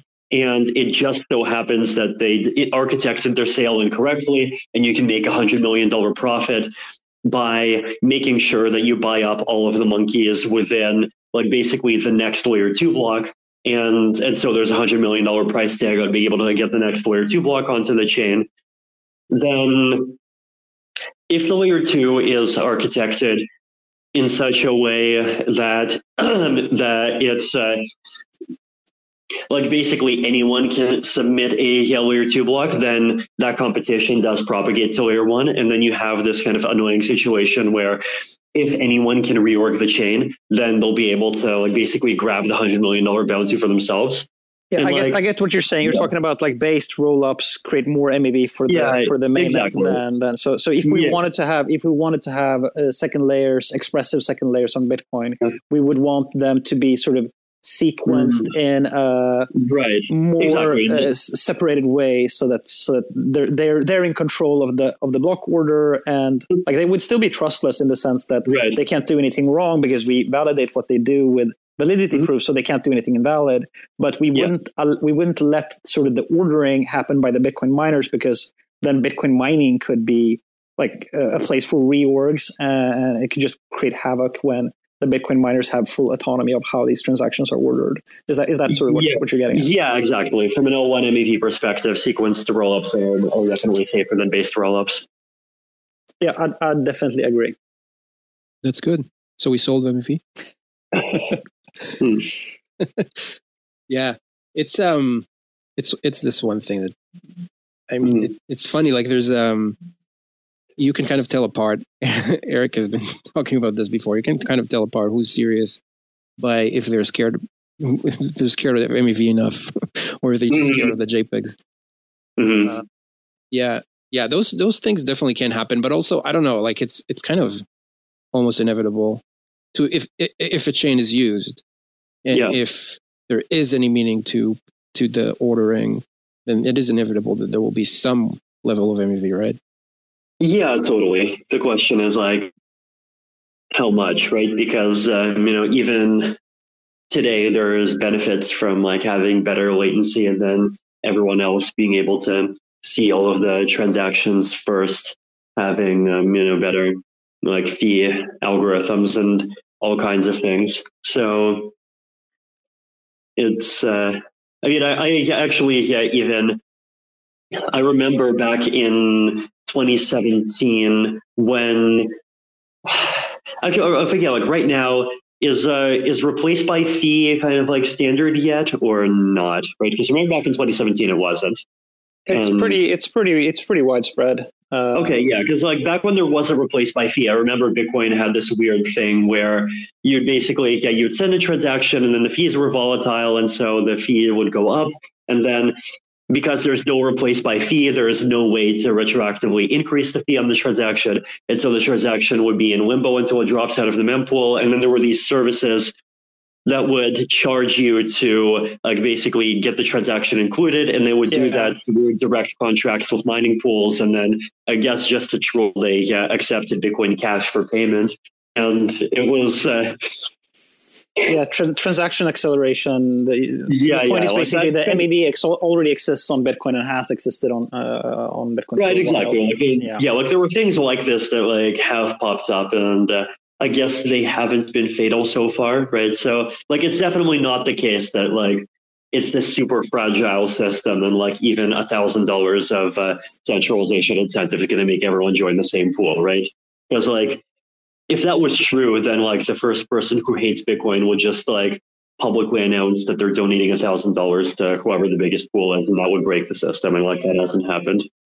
So yeah, like I think it's you definitely don't want to kind of be too like over catastrophize the fragility, but you know it is a problem and it's definitely worth being pragmatic about. So let me, let me ask um, if you uh, were tasked with sort of rebuilding Ethereum today uh, from scratch, and you know, let's pretend that Ethereum doesn't exist. Do you think that you would have built a system that, on the base layer, it's more restricted in terms of what you can do, so that the base layer you can sort of only do fraud proofs and validity proofs, and maybe some liquid staking, uh, and then you would want sort of all the application activity to happen inside of rollups? Or are you happy with the way that you sort of have base layer application smart contracts, even at the base layer? Uh, or is there some other way that you would re-architect it that would make more sense? So I'm not sure it's possible to make a yeah, base layer that, that is friendly to fraud proofs and validity proofs, but not full execution. Like Right. the internals of some of these systems are complex, right? You're talking about like log n rounds games that impose one week timeouts, and uh, you know the timeouts are cumulative in some cases, and um, you know complicated incentive games for you know, defining who gets to be the sequencer. Like the kind of if you're able to support that kind of logic, then you are able to support having Uniswap on layer one, right? Well, or even in- having a DAO. Yeah. Well, yeah. So, I mean, what we're thinking about doing in Bitcoin is to uh, support just a few opcodes like Covenant opcodes and uh, OP Stark Right. Verify opcodes to just get the minimal things there so that we could have uh, a ZK Right. roll up on top of Bitcoin. And I'm, Mhm. I think that that, I mean, of course, Covenants Mhm. open up for more express, like it, it does give you you can write more uh, complex applications on Bitcoin, but it doesn't give you like full Turing completeness. So I think like if we think about it from that lens, that if you just put the minimum uh, opcodes onto Bitcoin to run a, mm. a zk rollup on there, then we wouldn't have like full base layer expressiveness, right? Right. Okay. So I think if you exclude optimistic rollups and you only focus on zk rollups, then it gets substantially easier because like optimistic rollups are the ones that require this kind of complicated bouncing back and forth, multi, like multi-participant internal state logic. The validity rollups they can just rely on um, you know verifying some uh, a couple of polynomial equations, right? Like and, and, have, yeah, and, and plasma are plasma much simpler than optimistic rollups then because you, you I, mm-hmm. I remember that you proposed plasma as a proof of concept on Bitcoin, and would would plasma also require a bunch of more uh, base I think um, if you want to do anything more complicated than payments, then it would. Yeah, but if you only right. want to do payments, okay. then, then, yeah. that makes sense. That makes mm-hmm. sense. Yeah, I mean, I think like going down, like not going that extremely. I do think I would have uh, designed Ethereum to be a kind of more opaque in a whole bunch of uh, different ways. Like just simple stuff like contracts should not be able to read code as bytes, right?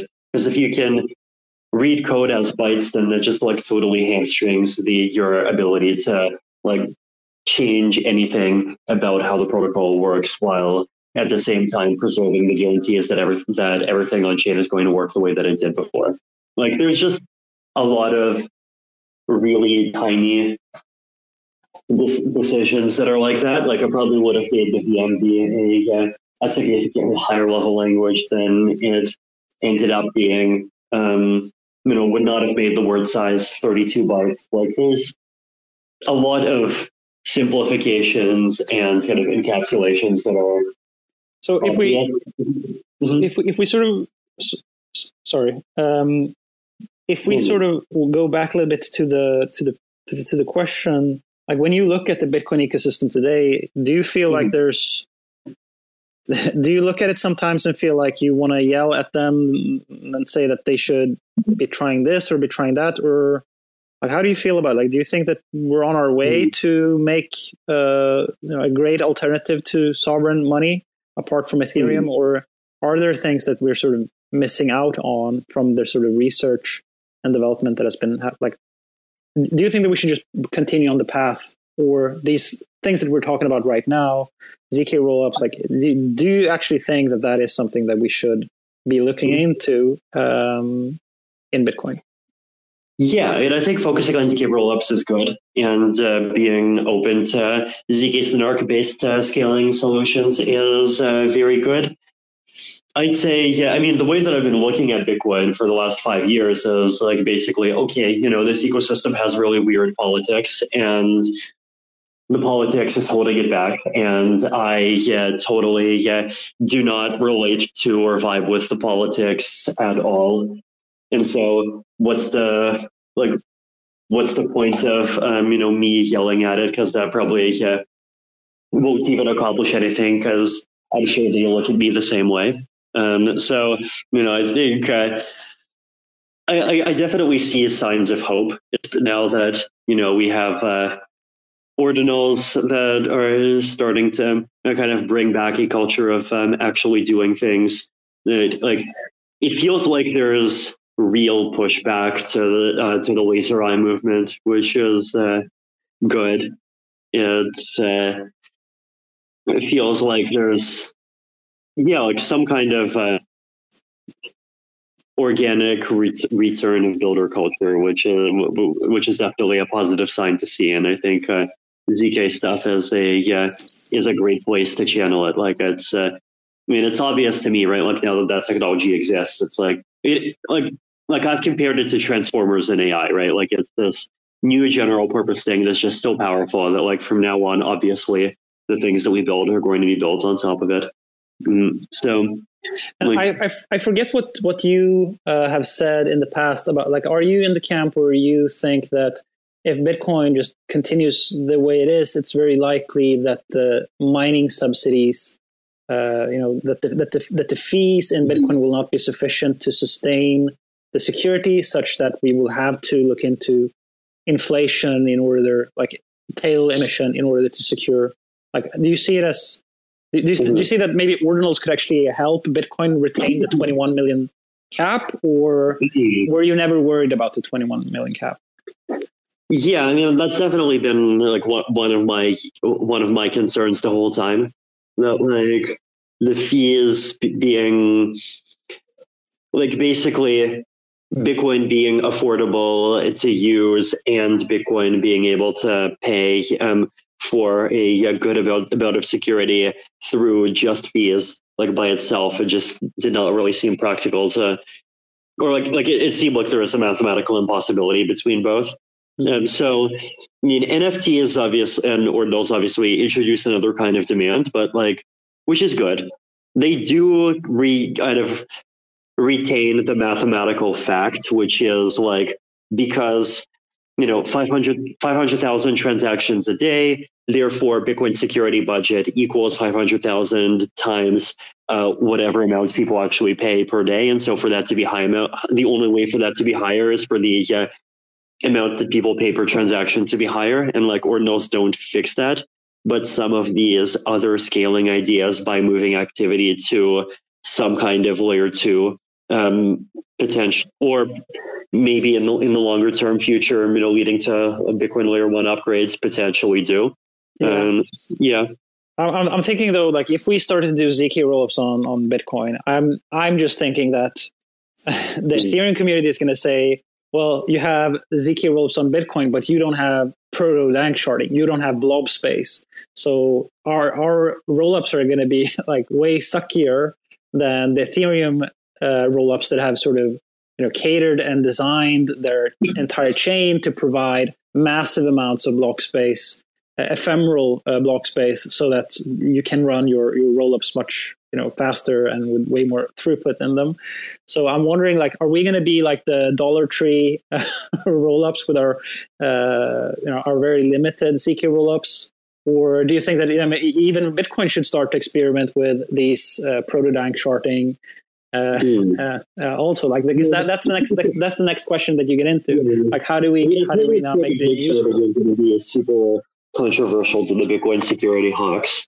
So it's probably i mean if you have like let's see if you have uh, four megabytes every 600 seconds so that's uh, about 67 uh, kilobytes a, second which is uh, you know, definitely, yeah, definitely significant, like much less than where Ethereum is going with danksharding, but it's uh, like it's still enough to do. It's a start, right? It's a start. Yeah, it's enough to do hundreds of times more transactions a second than you currently do, right? And so I think, uh, yeah, like you can totally stick to that, or like basically, yeah, let the let it prove itself at that scale, and like you're only by the time you get to like a situation where it feels like 700 transactions a, second hap- happening on rollups is not enough and you need more blob space like that's a, a place where bitcoin is much more successful already. Yeah i always end up in the same sort of um, situation when i'm thinking okay how am i how am i going to sort of solve the, the problems of lightning? Well i'll do a zk rollup on bitcoin and then i'll do um, uh, in order to like i'll do something with inclusion lists and cr lists make sure that i don't have censorship on my chain and then i'll do something like proto danksharding uh, to to to make the throughput better but then i'm like wait a minute am i not just turning bitcoin into ethereum uh, and like mm-hmm. is, is there maybe a point for bitcoin just to be like diametrically op- opposite to like mm-hmm. maybe you maybe you sleep better at night knowing mm-hmm. that bitcoin is this uh, digital mm-hmm. gold that you know can't fuck up in the same way that ethereum can fuck up. Like maybe it's also good to not do anything with with bitcoin. Yeah i definitely think there's value in bitcoin making enough choices d- differently from ethereum that like the two are not going to get taken down by the same thing. Right.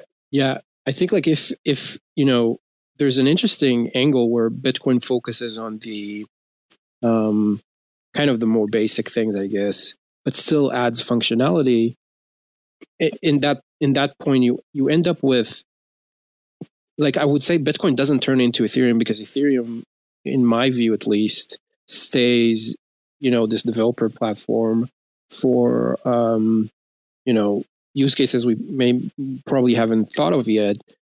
Bitcoin can become you know it stays digital gold it it maintains its first principle it maintains its reliability it ma- maintains its you know immutability um, but it adds slowly some of those features that have been proven in other ecosystems. Very interestingly, this is something that Bitcoiners used to talk about very yeah, often. Yeah, I was on. I was just I was just thinking about that. That this this whole conversation now is exactly that. That uh, we're learning from Ethereum and then we're taking the the best parts of it and we're discussing whether or not like it makes sense to put into Bitcoin. It's because that has has been the narrative all along that we're going to observe the Ethereum ecosystem, we're going to watch them go through all the motions and all the growing pains, and then if something that's interesting uh, pops out of it at the end, we'll entertain the idea. We'll write the we'll write a bit and we'll see if it gets consensus. Like that has always been the narrative of, of Bitcoin, and it's just like finally we're finally here like after all this time we're finally having this conversation mm-hmm. yeah well it will be very yeah. interesting yeah, I really think, hmm. I really think you know one of the very interesting things on about the process. It took me a long time to appreciate it and understand it myself. I think the process of how Ethereum does things and develops. You know, we talked about um, Eric. You asked, what if you know, what if Vitalik tried to um, design Ethereum from scratch today? What would he have done differently? And of course, that's an interesting academic discussion, but it's it's not realistic, right? Because you have to you have to start from where Ethereum started, and you have to do to learn through that process. You have to try things. Some of them are going to fail in order to reach the the design that you think is the correct design. Like you can't just sit down and write it down. You have to go through the motions in order to reach that conclusion. That of course takes years. I think Bitcoin early on decided um, I don't know if it was explicitly or implicitly, but Bitcoiners early on kind of decided to not do that dance, right? To kind of sit by and look as other ecosystems go through these motions. But the the crucial part of that strategy was that once they figure it out, we're gonna we're gonna take the good parts. That was like that was a very crucial part because if you don't, then then by definition you're gonna be and you're going to end up with a suboptimal system right? Because mm-hmm. you you didn't end up with the best design either when you started right? As, as bitcoiners. Right. Yeah if only we could end we could have perfect foresight and end up with the best system at the start. Hmm. yeah. Yeah. I think people in bitcoin uh, at least and i i tend to I try to like make the distinction between kind of the online Bitcoin community and, and, and most Bitcoiners. I think most Bitcoin, like most Bitcoiners are probably also Ethereum holders, or at least a mm-hmm. very large percentage of them. And and yeah. um, so I think most Bitcoiners are not opposed to Ethereum in any way. Um, but the the loud voices on social media have been like almost making fun of Ethereum for oh they change their mind constantly oh they they jump between those scaling solutions but it's like well maybe this is the only way to do it you know right yeah yeah so I think it's I think for me like this is like one of the main lessons like if if if we want to push Bitcoin mm-hmm. forward, we have to we have to do those experiments in some capacity and we probably want to do it do those experiments in a way that does not, you know, risk Bitcoin's stability, but we still have to somehow do them. Maybe on other ecosystems, maybe in a sovereign roll up way, maybe in other ways, but like we need to do something because there's no way that the design we happened to start with is the perfect design that that, that just never happened. Mm-hmm. Totally. Yep. Yep. No, I agree. Anyways, yeah, you know, Vitalik, I would, um, I think we're probably like getting to to the end of the space. We we made it a little longer than we planned because we had all of those all of those uh, amazing hiccups in the beginning. But um, I wanted to tell you, like, I thought this was an amazing discussion, and I would love to see you do more of those, like the in, in the context of Bitcoin. Um, you know, like for example, I, I, was thinking, you know, me and Eric were at Bitcoin Miami last year, um, and and I think they had a lot of good talks. But I would love, like next year, to mm-hmm. see someone like you over there talking about, hey, here's my thoughts about Bitcoin mm-hmm. as an Ethereum person, you know, and, and you know, I think this could be Yeah. amazing. I, I wish we had more. Yeah, yeah, no, I, I would love to have uh, more of these chats. I mean, we didn't even get to the account versus UTXO holy war. Like two hours is so little. Well, we barely said anything about proof of work versus proof of stake. So yeah. if you want a holy war, Yeah, well, Yeah. on that on that point, like one thing that I wanted to ask, like I had a whole like rapid fire thing that I wanted to do, but I think I massaged most of the things that I wanted to discuss into this discussion itself. But I was just I was watching Justin Drake on Bankless, and he was um, like it feels like he was he was t- bringing up restaking uh, in the same light as sort of a, a danger as large as AI uh, in a sense, well, you know, uh, to the, to a blockchain system, basically. Mhm. And the t- you sort of said that your your viewpoints of uh, are in alignment with Justin Drake. So I wanted to uh, hear, um, like, how scared are you of restaking and staking derivatives? And do you feel do you sleep better at night knowing that there is a proof of work system out there that doesn't have those issues? Like, it, has it changed your perspective seeing these systems out in practice a little bit? And do you think that even there's even more a reason now that we should have both these systems, and that Justin Drake maybe is sort of in the wrong in saying that we should exterminate proof of work as much as possible? Like from my point of view, I think I want both around. Like I want both of them, and Right. I, I'm happy if we have one that survives, so that Right. to to to fight against the government with. If we have one that survives, is Right. what I want. Yeah. Well, the other thing to keep in mind is that there's just so many different kinds of proof stake, right? Like there's also this totally different school that yells at Ethereum from a different angle that says that we should have proof of stake without slashing. And like that obviously, yeah, you know, removes a thing that I consider to be one of the, one of the big advantages of proof of stake over proof of work. But at the same time, what it also does is it lets you, uh, like, it basically lets all holders of uh of the of the coin stake. And you know it ba- basically there's no need for like staked ETH or whatever their equivalent is because because just like users are able to just use their existing their the, the existing token and participate in all of the platforms despite that right? So there's uh, yeah it's interesting. I mean I'm, I'm definitely glad that the that like there's this whole design space and that there is um, you know at least one thing in and of all of the all of the major categories right? Actually like i think we have like one thing in like every box right? Because there's bitcoin which is doing asic proof of work. There's etc which is still doing asic resistant proof of work. There is um ethereum which is doing proof of stake with slashing. Then there are like the various uh, delegated proof of stake chains. Then there is uh, proof of stake without slashing as being done by I think Algorand. So yeah, no, I, I, I mean, like even if I disagree with those other schools, I think uh, like a world where where they exist in one chain is definitely in at least one chain is definitely better than a world without. yeah, that's perfect. That's perfect. Um, I don't. Um, I don't. I'm not going to say my own opinion on proof of Mhm. stake versus proof of work. Not now. maybe, maybe next week. So, like, here's the Mhm. thing. I I really think we we should we should probably wrap this up. But I really think that um, the this is like we we got this opportunity uh, almost by accident. I think that the the ordinals movement that uh, was started by Casey Rodarmor um, kind of opened people's minds to the idea that actually maybe we can do a lot more with Bitcoin than we thought. And it's it starts with with with ordinals and JPEGs, but I think people are like, wait, we thought we can't do NFTs on Bitcoin, so maybe there are other things we thought we cannot do and we actually can do. Maybe Mhm. you know those roll ups are are things that we we can do now. Maybe there's you know there's this entire field of things that I think the reason that we had this roadblock in Bitcoin for all those years is not technological. It's not technical. I think, like you said, Vitalik, I think it's mostly political and cultural. And if this cultural changes, then Mhm. that roadblock is removed, and suddenly a lot of a lot of amazing things can happen. So we were like, Yeah. we're super excited about this. Totally. I mean, you know, the thing the thing with the laser eyes is that the light can come in and out at 300 million meters a second. So, you know, things change quickly.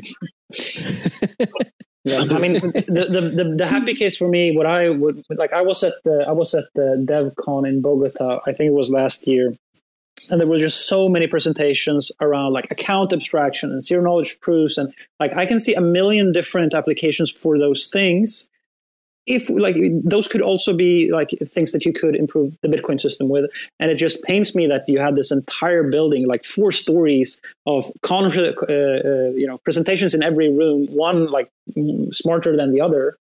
Uh, and none of that like it, it, it, basically doesn't exist in bitcoin. So if we could uh, also make bitcoin a place where this type of innovation has like some legs, some some purpose. Like there are people that are interested in it and and, and using it on Bitcoin. Like inviting some of those amazing uh, builders and think, thinkers into the Bitcoin ecosystem. I think I, I, don't I don't I don't see how that could uh, lead to a negative outcome in terms of like improving Bitcoin. I only see positives in it. Uh, and I think that the, the, whole modular thesis is actually a thing that allows this because you can have whatever execution environment you want. You can use Bitcoin as a data availability layer. So this whole modular thesis that has grown in the ecosystem now allows for sort of cross uh, ecosystem pollination, uh, which is a thing that I, I think I'm going to spend probably the, the, the next couple of years trying to fuel that fire to see more of that.